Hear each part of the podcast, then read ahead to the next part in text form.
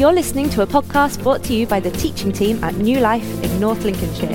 New Life is committed to helping transform people and transform places through the love and power of Jesus Christ. We hope you, in some small way, will be blessed and transformed by this message.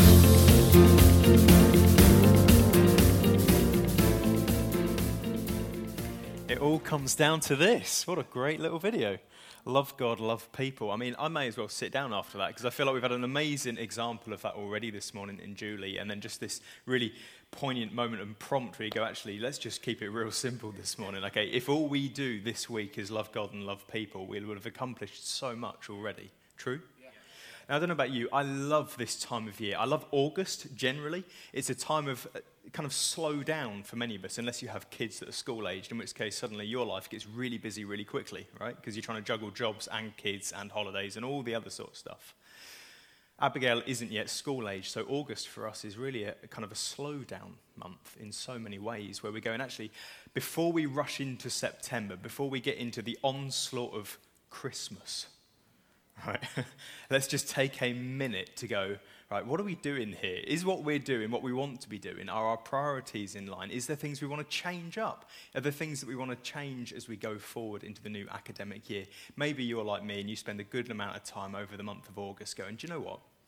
Let's take stock of the year so far. January feels like a very long time ago by this point in the year, but equally, we're sort of vaguely suspicious that next January is coming around too fast right? And so we spend time, don't we, this time of year, just reassessing what we're about. And so this series as a whole, Love Thy Neighborhood, is really just our opportunity to do that as a church. We tend to dust this series off once every couple of years and inject it with new life and go, no, hang on, church. Let's pause before we get busy again and just make sure that we're doing the stuff that Jesus called it to, that we are keeping it simple, that we're about the business of loving God and loving people. And really, all I want to do this morning is pick up near the end of where Sarah left off last week. She said something towards the end of her message that just struck me and it stuck with me over the, over the week as I've been sort of finalizing this and preparing this. She reminded us of the words of Jesus that those who have been forgiven much love much. Those who have been forgiven much love much. But of course, it's slightly more than that. It's not just those who have been forgiven much love much, it's those who recognize the extent to which they've been forgiven. Because I could forgive you, right? You could have wronged me in some way and I could forgive you. And you may not even have realized that you've upset me, right? So there's something more that's required of us this recognition that actually, Lord Jesus, there is so much that I require forgiveness for. And we come to a place of recognizing that, I think, as Christians. And so we move from there. And just this thought, really, to kick us off if we struggle to love in a way that looks like Jesus, perhaps, just maybe, we're yet to fully grasp the extent to which we've been forgiven. If you feel like you struggle to love in a way that looks like Jesus, perhaps, just maybe, you're yet to fully grasp the extent to which you've been forgiven. I know that's true in my life, right? Times where I feel more frustrated, less able to love those around me, is usually because I've forgotten the extent to which I've already been forgiven. I start believing my own hype, right? And so, in some senses, we need to come back to a place of recognizing the extent to which we've been forgiven. And from that place, I genuinely believe the love that we demonstrate, the love that we give, will look a little bit more like the love that Jesus imagined. We also, I think, as Christians, seem to think we have a monopoly on forgiveness. It's kind of our thing, right, isn't it, as Christians? That we feel like we've got this down to a fine art by now, that we've been forgiven by Jesus, we've been rescued by him in some senses, that we believe, at least in our heads, if not in our hearts, that we should be forgiving towards others, right? So we seem to think that we've got this art of forgiveness down as Christians. And yet, really, we haven't got a monopoly on it at all. You don't have to even look outside of Scripture to find other people with slightly differing beliefs to us who had systems of managing forgiveness. In the Old Testament, the people of God had a whole temple system set up to literally bring about forgiveness, to make sure they knew where they stood with God. They became so focused, so orientated on their standing with God that systems of sacrifice were developed so that they didn't need to worry really, about whether they'd been forgiven or not. And so we don't even have to look outside the pages of Scripture to realize that we don't have quite the monopoly on forgiveness that we thought that we did. But here's the problem the sacrificial system, the temple system in the Old Testament, it had no issue with forgiveness whatsoever. But it was, at its very best, it was a system of symptom management. People had sinned, they grieved their neighbour, they grieved God. And what the temple did was restore that sense of balance, restore that sense of forgiveness, that you could stand before God knowing that you were forgiven. But of course, it didn't stop you from sinning, right? It didn't stop you from getting things wrong. It didn't stop you from grieving your neighbor. It didn't actually fix or resolve anything. And so you could think about it this way, and forgive me because I'm not a medical practitioner. Um, I'm a, I'm a casual runner, which is why ibuprofen is well known to me, right? So the best way I could think about trying to express this is that the sacrificial system of the Old Testament was to sin as ibuprofen is to inflammation. Right? It will relieve your symptoms. Your swelling will go down. It may help you with pain management, but it will not remove or resolve the underlying issue.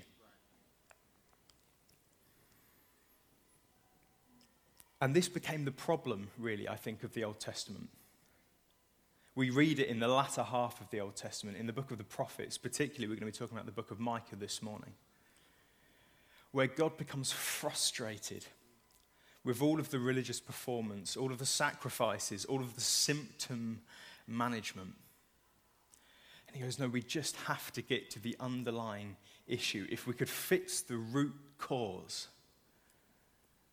we wouldn't need ibuprofen. If we could fix the underlying issue, we could move beyond simple symptom management. And so, from the prophet Micah, we hear the cry of a God who is desperate to see his people move beyond the cycles of repentance and forgiveness that, while necessary, are not the point of this life, as, the, as though we live simply with a tick box mentality about where we stand with God or ensuring that our retirement plan in heaven remains secure. If all we do, church, is sit on our eternal certitude, we've drastically missed the point of what God is calling us to. And so I believe this morning, as we come through this series, as we begin to draw it to a close this week and next week, of this love thy neighborhood, church, my encouragement, my challenge to us is to move beyond cycles of symptom management as we seek to love our neighborhood. And let's do the hard work of dealing with some underlying issues. And so the prophet Micah puts it this way in Micah chapter 6. He says, With what shall I come before the Lord and bow down before the exalted God? You ask. Shall I come before him with burnt offerings and calves a year old? Will the Lord be pleased with thousands of rams, with tens of thousands of rivers of olive oil? Shall I even offer my firstborn for my transgressions, the fruit of my body for the sin of my soul? Now, clearly, this isn't a suggestion, right? We would call it hyperbole. It's a literary device where he's almost drawing this out to ridiculous proportions to show how daft this mentality is of, hey, as if every new escalation of sacrifice somehow will become a final solution for our own sin. And so the prophet Micah, in the words of God, draws this out to ridiculous proportions and then ridicules it. And he says this He has shown you O mortal, what is good? Micah 6, verse 8. And what does the Lord require of you? To act justly, to love mercy, and to walk humbly with your God. It's justice, mercy, and humility that the Lord requires over and above religious ceremony and great worship services. We could have a phenomenal experience here on a Sunday morning, but if we are not about the hard work of justice, mercy, and humility in our communities, then could it be that all we do here is as vain and useless as endless sacrifices? And so I'm challenged by this. I'm convicted by this. I can feel myself getting emotional already. Because when the world is crying out for signs of justice, for demonstrations of mercy, it is simply not enough for us to rest in the comfort of our own eternal certainty. When the world is looking for answers, when the world is looking for justice, when the world is looking for mercy and humility to be our marker, it is not enough to rest assured that our eternal hope is secure. It's not enough. And so we have to, I think, if we are ever going to successfully love our neighborhoods in the way that Jesus intended, if we are simply content to sit here and go, I know where I'm going when I die, church, I've got to be honest, I feel like we've missed the point of all that God has called us to. Fortunately for us, this isn't a new problem.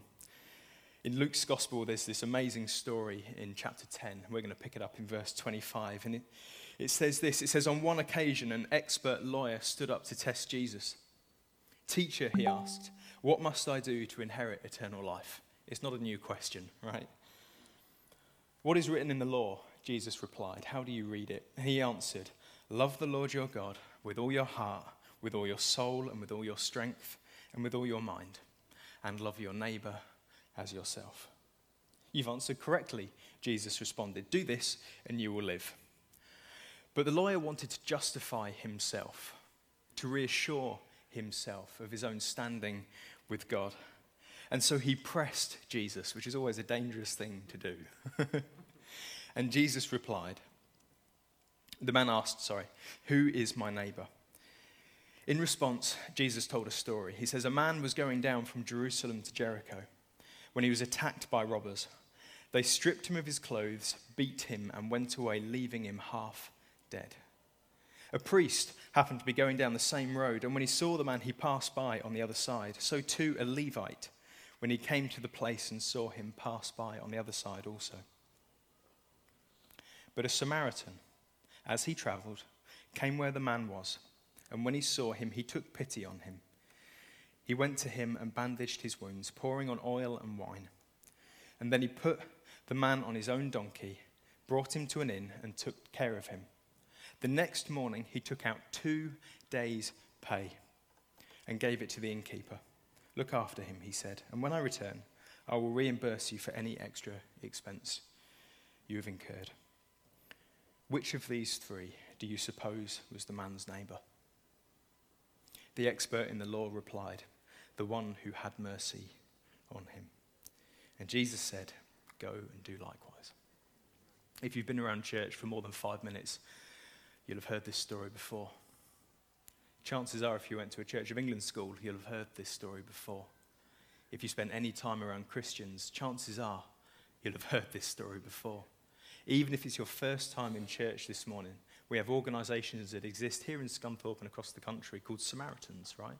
We're familiar with this terminology. We kind of know what this story is about.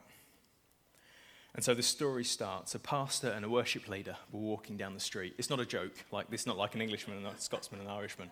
A pastor and a worship leader were walking down, and those are kind of the equivalent, the modern day equivalents of a priest and a Levite, right?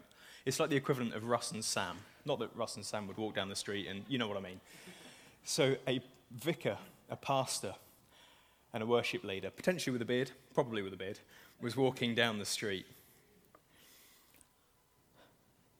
And you see, the problem is that when we read this story closely, if we read between the lines, it appears to me, and I've only spotted this in my reflections over the last couple of weeks, that the priest and the Levi, the pastor and worship leader, are probably traveling the same direction as the man. It seems to be that they seem to be heading down from Jerusalem to Jericho. And I'm going to come back to that in a minute because when I've heard this story preached before, I've heard it that they were traveling the opposite direction. They were probably on their way to Jerusalem. We like to give people the benefit of the doubt, right? They're probably heading on their way to Jerusalem. And the reason why the direction of travel I think is so important is because if they're traveling to Jerusalem, they're probably traveling on business. They're going to the temple.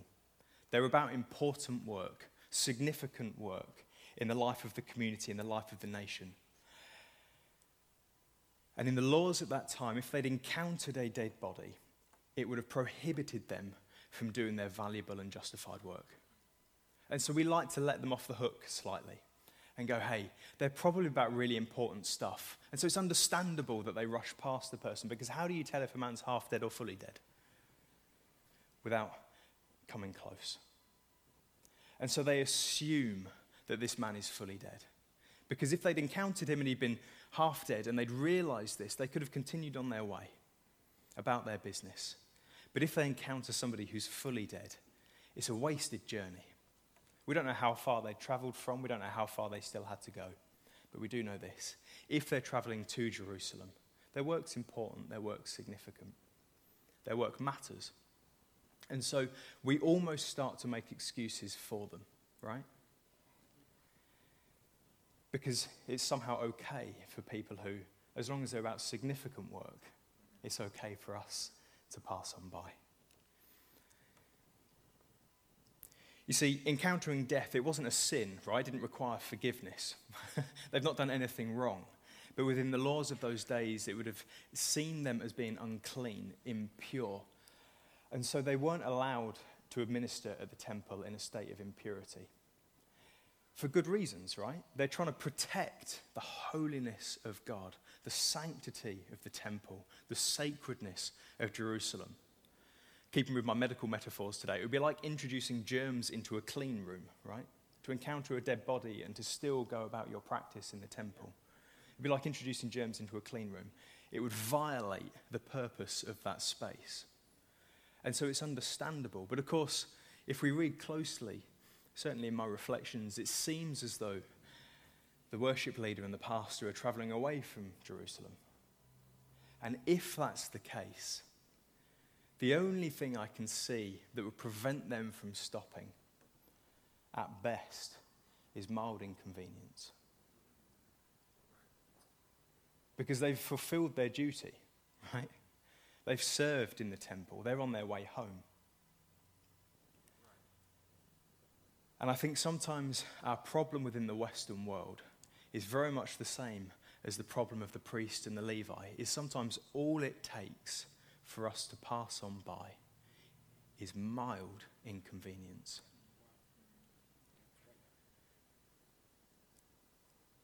And we need to look at this. I think we, it's something we need to look at as a, as a nation. It's something we need to look at as a church. It's something we need to take hold of as individuals and go, if the only reason I walk on by an opportunity for justice and mercy is because it puts me out a little bit, I think we need to have a long, hard look at ourselves and figure out whether or not the person we're happy with the person who looks back at us. Because if we're not willing to get out of our own way for the sake of justice and mercy, goodness.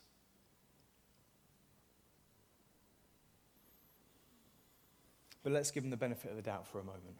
Let's assume they're traveling to Jerusalem, that their work is somehow more important than the person who's laid in front of them then at best their decision to avoid the man half dead is less to do with pragmatism and practicalities and more to do with self importance. Because it would be a really bad system, right? If they suddenly became impure on the journey. That can't be unusual, right? They've traveled in long distances. They could have encountered any number of things that would have prevented them from ministering in the temple when they arrived. And if that meant that the entire sacrificial system ground to a halt, it's a really bad system. There must have been other priests present, other Levites who could administer worship, other people who could have filled in in their place. And so, if, let's say, they are traveling to Jerusalem, what makes them more important than any other priest or Levi who could have filled in their slot at the temple? because sacrifices still had to happen, worship services still had to be conducted.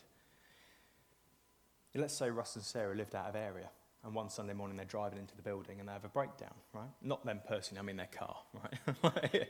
I mean, although, you know, never know. And we get a phone call hey, look, the pastor can't make it this morning. If there's no one else, right, who can step in, it's a bad system. And so there has to have been contingencies. There has to have been provisions made. And so the only thing, really,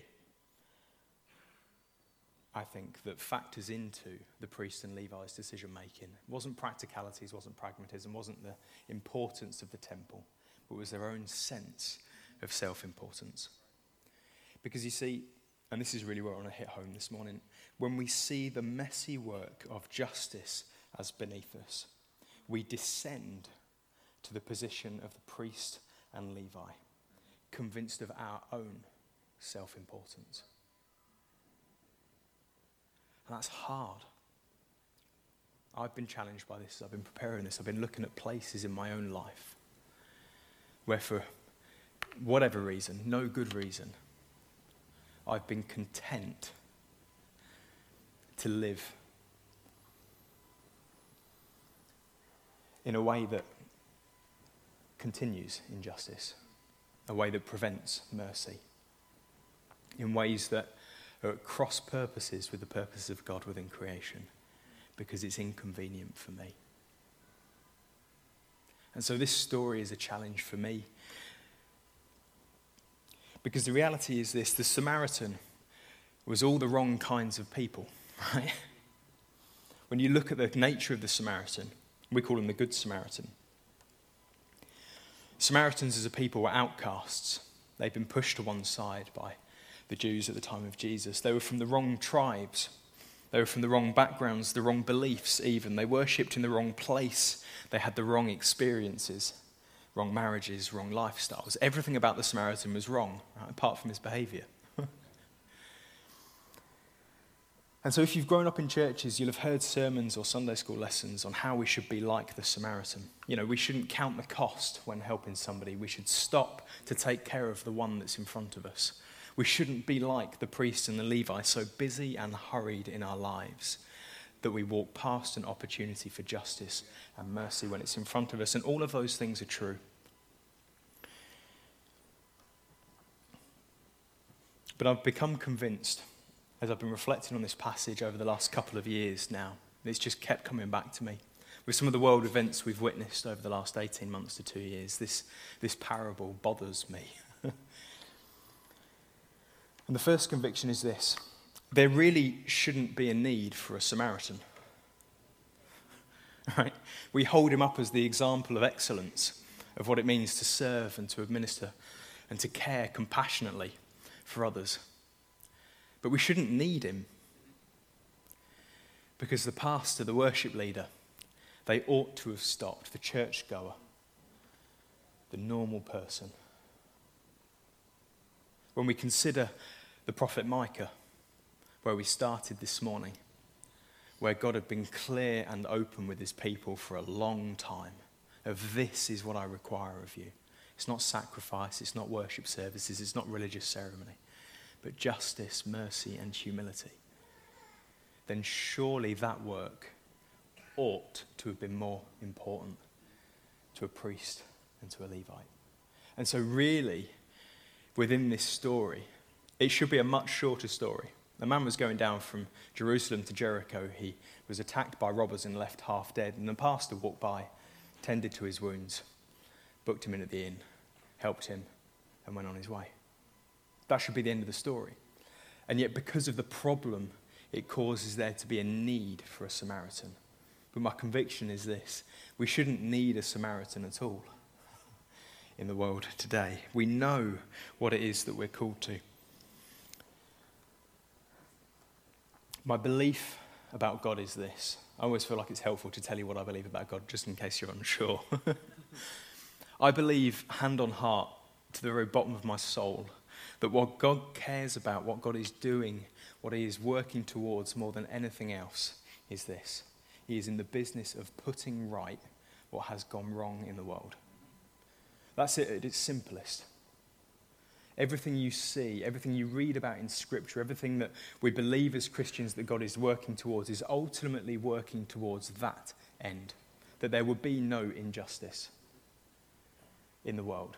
That everything, regardless of its source, regardless of its solution, everything that has gone wrong in this world, I believe, to the very core of my being, God is in the business of working towards making right everything in this world that has gone wrong. And so, if that's where we started, if that is true, and I would suggest that it is, so determined is God in this plan that if we, the priests and Levites, the churchgoers of this world, refuse to engage in the messy, inconvenient work of justice, then God will raise up people who will. Because he has to. Because that is the end point towards which he is working. And if we as Christians will not work on his behalf towards justice, he will find people that will. And we may well find ourselves disgusted by the mere insinuation that God could bring about justice through anyone but us because they are the wrong types of people. I believe that if we were sat in the room as Jesus is telling the story, the feelings of disgust would have been evident at the mere suggestion that a Samaritan could do something that a priest and Levite couldn't. But if God's purposes within this world are bent towards justice and we refuse to partner with Him in that plan, He will find other people that will and they may look like and sound like and believe the wrong things, but they will be working towards the justice that God intended. Pastor and author Richard Villodas puts it like this He says that the Good Samaritan is a story. Uh, sorry, the Good Samaritan story is not just an example of compassionate spirituality, it's a critique against religious passivity. If church people won't work for justice and mercy, God will find some other people who will. So, really, my question to us as a church is this Will we be the sort of people that work towards justice and mercy? Or will God find somebody else? Because I believe He will. It's our choice whether we choose to partner with Him. Because the upshot is this if he has to find somebody else, we probably won't like it. True? We'll be critical, critical of their beliefs. We'll be critical of them being the wrong sorts of people, the wrong, from the wrong places, with the wrong beliefs, worshipping the wrong way, whatever it is. Whatever reason we come up with. And yet God will still have raised them up. Because truly loving our neighbour is a significant step of what it means to partner with God in his master plan to make right the wrongs of this world. It's as simple as that. It's where we started, isn't it? Love God, love people. If all we do is that, we will be taking significant steps to making right what has gone wrong in this world. And so, who are we in this story? Are we the lawyer, convinced that the most important thing is our own mortality and right standing with God? Are we the pastor or the worship leader, bearded or not, convinced of our own self importance and the inconvenience of justice and mercy? Who are we in this story? That's not a question I can answer for you. It's a question that I will have to answer along with the leadership team in terms of the church. Who are we as a congregation in this story? Where do we find ourselves? And just as I draw to a close this morning, and the band are welcome to come and join me back on stage, I'd love for you to take a moment this morning to consider the words of Jesus. Go and do likewise. Go and do likewise. Regardless of who you may be in this story, whether you're the lawyer, the priest, the Levi, the Samaritan, or whether you feel like this morning you're the man who's been stripped naked and beaten and left half dead at the side of the road. Whoever you are in this story, know this. The ultimate end of history finishes with perfect justice, perfect mercy perfect humility.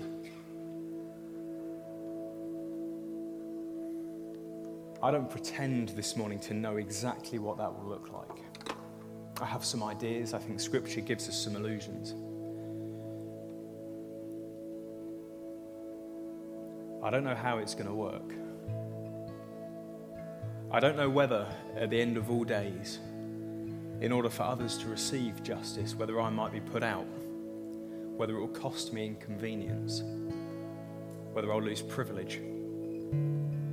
I don't know. But the older I get, and I realise I'm only 31, so I've got a little bit of more older to do yet. But the older I get, the more I'm convinced of this. I'm okay with inconvenience for the sake of justice. I realise I'm saying that publicly this morning. It's always a dangerous thing to do. But as our congregation here at New Life, you have my permission to hold me to that standard. I hope you will.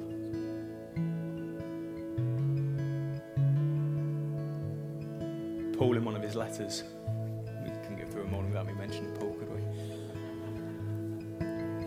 He says this He says, Imitate me as I imitate Christ. And within its context, we take that out of context so often, but within its context, really what he's saying is imitate me in the things of Jesus that you see in me. Because I guarantee you there's a whole load of things in me that don't look anything like Jesus. I suspect there's things in you that look a whole lot different from Jesus as well. And so don't just imitate everything that I do. Please don't imitate everything that the things of Jesus that you see in me, imitate those things as I seek to imitate Christ. Don't we stand this morning? I'm just going to pray for us right at the end of today's service.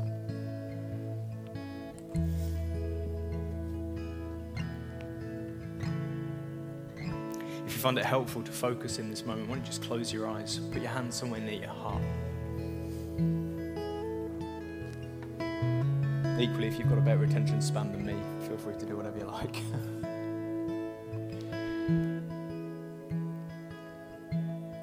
Lord Jesus, we stand before you today as a people.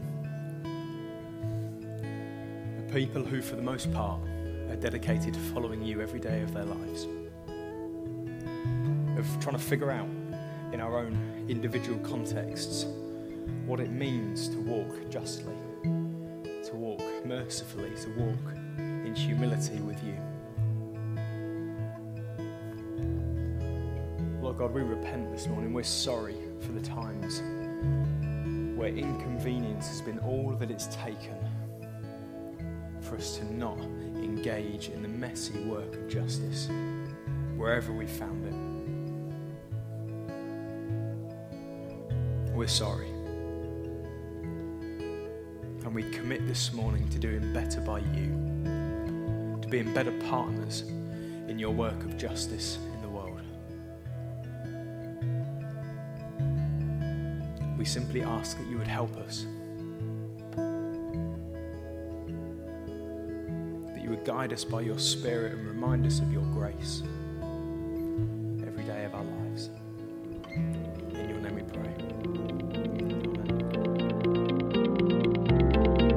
Thanks for listening to this message from New Life in North Lincolnshire. To find out more, do visit us online at newlifechurch.uk. Or why not pay us a visit? We'd love to see you.